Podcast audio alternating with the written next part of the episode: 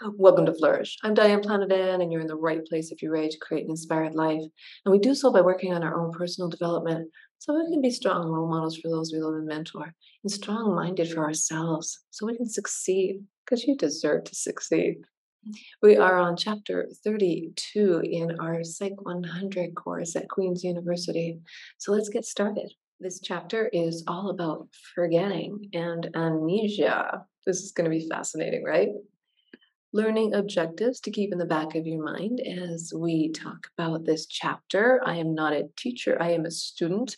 So I want to just make that clear. I'm just sharing this information with you to help everybody study, including myself. So, the learning objectives identify five reasons we forget and give examples of each. Describe how forgetting can be viewed as an adaptive process and explain the difference between anterograde and retrograde amnesia. Chances are that you have experienced memory lapses and been frustrated by them. You may have had trouble remembering the definition of a key term on an exam, or found yourself unable to recall the name of an actor from one of your favorite TV shows. Maybe you forgot to call your aunt on her birthday, or you routinely forget where you put your cell phone. Oftentimes, the bit of information we are searching for comes back to us, Sometimes it does not. Clearly, forgetting seems to be a natural part of life. Why do we forget? And is forgetting always a bad thing? Causes of forgetting. One very common and obvious reason why you cannot remember a piece of information is because you did not learn it in the first place. If you fail to encode information into memory, you are not going to remember it later on. Usually, encoding failures occur because we are distracted or not paying attention to specific details. For example, people have a lot of trouble recognizing an actual penny out of a set of drawings of very similar pennies or lures, even though most of us have had a lifetime experience handling pennies. However, few of us have studied the features of a penny in great detail, and since we have not attended to those details, we fail to recognize them later. Similarly, it has been well documented that distraction during learning impairs later memory. Most of the time, this is not problematic, but in certain situations, such as when you're studying for an exam, failures to encode due to distraction can have serious repercussions. Another proposed reason why we forget is that memories fade or decay over time. It has been known since the pioneering work of Hermann Ebbinghaus that as time passes, memories get harder to recall.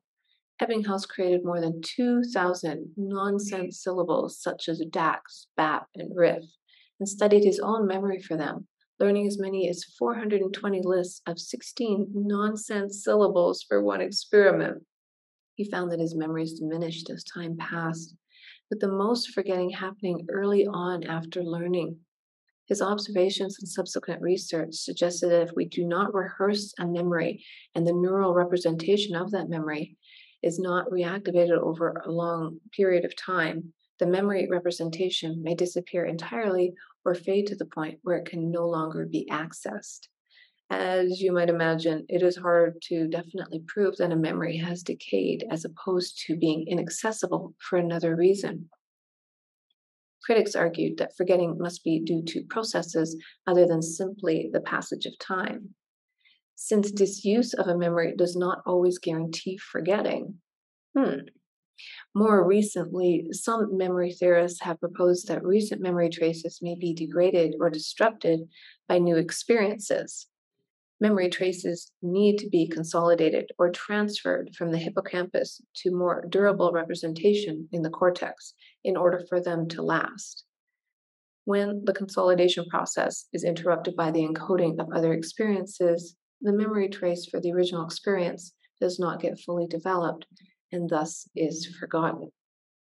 Both encoding failures and decay account for more permanent forms of forgetting, in which the memory trace does not exist, but forgetting may also occur when a memory exists, yet we temporarily cannot access it. This type of forgetting may occur when we lack the appropriate retrieval cues for bringing the memory to mind. You have probably had the frustrating experience of forgetting your password for an online site Usually, the password has not been permanently forgotten. Instead, you just need the right reminder to remember it. For example, if your password was pizza0525 and you received the password's hint favorite food and mom's birthday, you would easily be able to retrieve it. Retrieval hints can bring back to mind seemingly forgotten memories. At times, we will completely blank on something we're certain we've learned. People we went to school with years ago, for example. However, once we get the right retrieval cue, a name perhaps, the memory, faces, or experiences rushes back to us like it was there all along.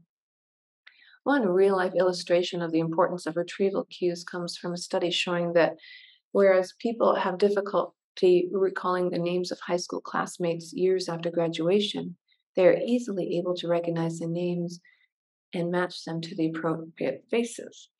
The names are powerful enough retrieval cues that they bring back the memories of the faces that went with them. The fact that the presence of the right retrieval cue is critical for remembering adds to the difficulty in proving that a memory, memory is permanently forgotten as opposed to temporarily unavailable. Retrieval failures can also occur because other memories are blocking or getting in the way of recalling the desired memory. This blocking is referred to as interference. For example, you may fail to remember the name of a town you visited with your family on summer vacation because the names of other towns you visited on the trip or on or on other trips come to mind instead. Those memories then prevent the desired memory from being retrieved. Interference is also relevant to the example of forgetting a password. Passwords that we have used for other websites may come to mind and interfere with our ability to retrieve the desired password. Interference can be either proactive, in which old memories block the learning of new related memories, or retroactive, in which new memories block the retrieval of old related memories. For both types of interference, competition between memories seems to be key. Your memory for a town you visited on vacation is unlikely to interfere with your ability to remember an internet password, but it is likely to interfere with your ability to remember a different town's name. Competition between memories can also lead to forgetting in a different way.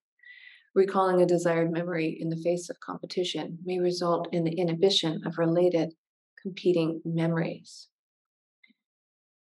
You may have difficulty recalling the name of Bunkenport, Maine, because other Maine towns such as Bar Harbor, Winterport, and Camden come to mind instead. However, if you're able to recall Bunkenport, despite strong competition from the other towns, this may actually change the competitive landscape, weakening memory for the other towns' names, leading to forget them instead. Finally, some memories may be forgotten because we deliberately attempt to keep them out of mind. Over time, by actively trying not to remember an event, we can sometimes successfully keep the undesirable memory from being retrieved, either by inhibiting the undesirable memory or generating diversionary thoughts. Imagine that you slipped and fell in your high school cafeteria during lunchtime, and everyone at the surrounding tables laughed at you. You would likely wish to avoid thinking about that event and might even try to prevent it from coming to mind. One way that you could accomplish this is by thinking of other more positive events that are associated with the cafeteria. Eventually, this memory may be suppressed to the point that it would only be retrieved with great difficulty.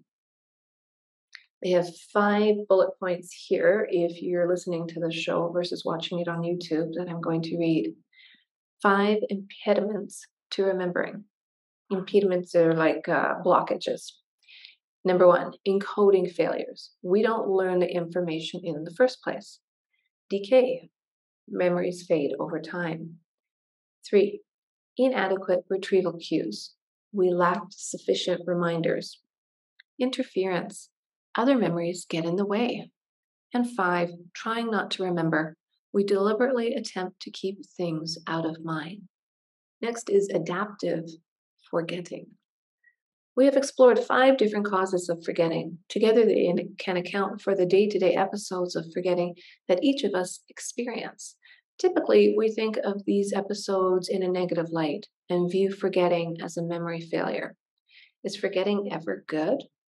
Most people would reason that forgetting that occurs in a response to a deliberate attempt to keep an event out of mind is a good thing. No one wants to be constantly reminded of falling on their face in front of all of their friends.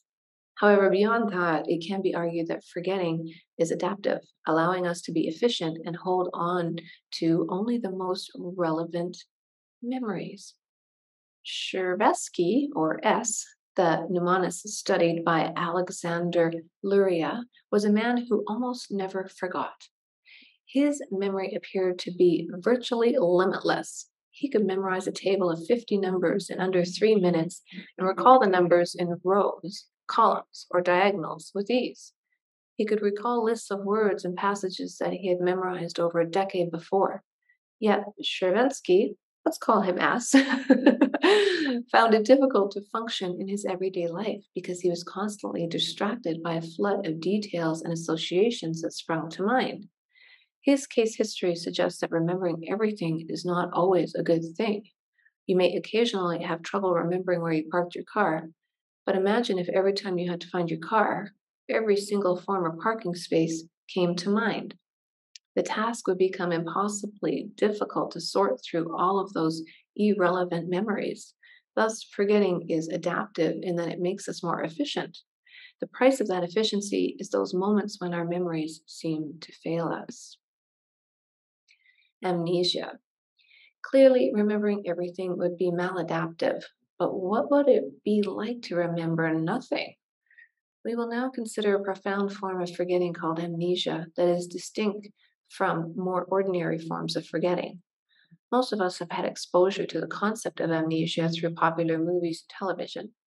Typically, in these fictionalized portrayals of amnesia, a character suffers some type of blow to the head and suddenly has no idea who they are and can no longer recognize their family or remember any events from their past. After some period of time or another blow to the head, their memories come flooding back to them, Unfortunately, this portrayal of amnesia is not very accurate. What does amnesia typically look like? The most widely studied amnesic patient was known by his initials HM. As a teenager, HM suffered from severe epilepsy, and in 1953 he underwent surgery to have both of his medial temporal lobes removed to relieve his epileptic seizures. The medial temporal lobes encompass the hippocampus and surrounding cortical tissue. Although the surgery was successful in reducing HM's seizures and his general intelligence was preserved, the surgery left HM with profound and permanent memory deficit. From the time of his surgery until his death in 2008, HM was unable to learn new information, a memory impairment called anterograde amnesia.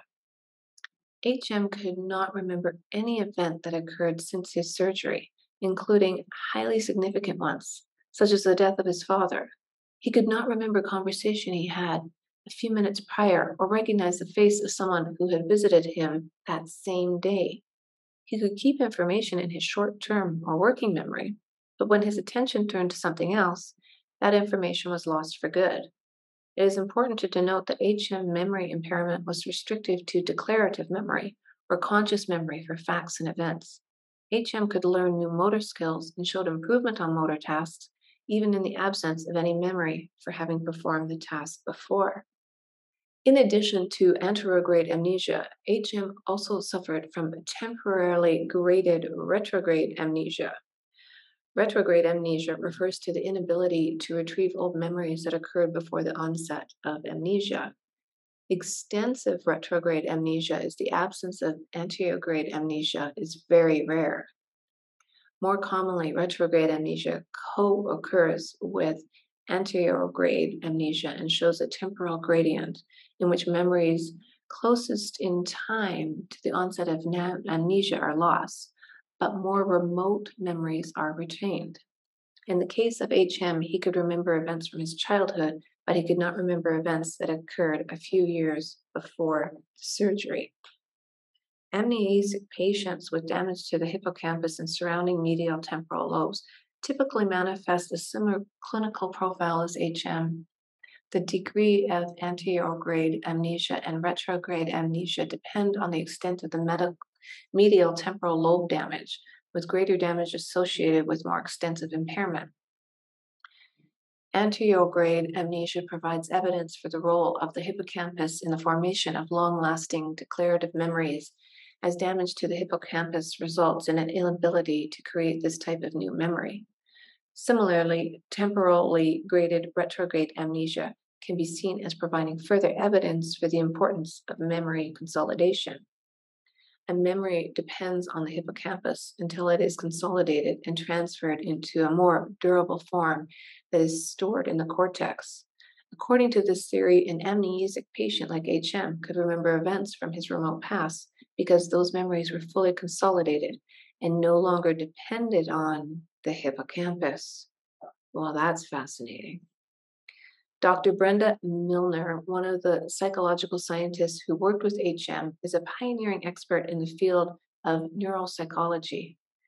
Indeed, she is often referred to as the founder of the field of clinical neuropsychology and cognitive neuroscience. She is a distinguished professor in the Department of Neurology and Neurosurgery at McGill University there is a video that uh, I'll link in the show notes about this video clip from Dr. Milner talks about her work with HM. The classic amnesiac syndrome we have considered here is sometimes referred to as organic amnesia, and it is distinct from functional or dissociative amnesia. Functional amnesia involves a loss of memory that cannot be attributed to brain injury or any obvious brain disease and is typically classified as a mental disorder rather than a neurological disorder. The clinical profile of dissociative amnesia is very different from that of a patient who suffered from amnesia due to brain damage or deterioration. Individuals who experience dissociative amnesia often have a history of trauma their amnesia is retrograde, encompassing autobiographical memories from a portion of their past. In an extreme version of this disorder, people enter a dissociative fugue state in which they lose most or all of their autobiographical memories and their sense of personal identity. They may be found wandering in a new location, unaware of who they are and how they got there. Dissociative amnesia is controversial as both the causes and existence of it have been called into question. The memory loss associated with dissociative amnesia is much less likely to be permanent than it is in organic amnesia. In conclusion, just as the case study of the mnemonist Sharevsky illustrates that a life with a near perfect memory would be like, amnesiac patients show us what a life without memory would be like. Each of the mechanisms we discussed that explain everyday forgetting, encoding failures, decay, insufficient retrieval cues, interference, and intentional attempts to forget help to keep us highly efficient, retaining the important information and, for the most part, forgetting the unimportant. Amnesiac patients allow us a glimpse into what life would be like if we suffered from profound forgetting and perhaps show us that our everyday lapses in memory are not so bad after all. Well, that was good news for me. Where did I park my car? Right? It's not bad, it's normal, and that's a good thing to know. So if you like the show, share it with someone you know and uh, maybe give us a thumbs up, subscribe. You don't want to miss the next chapter. Let's help out the community to live an inspired life.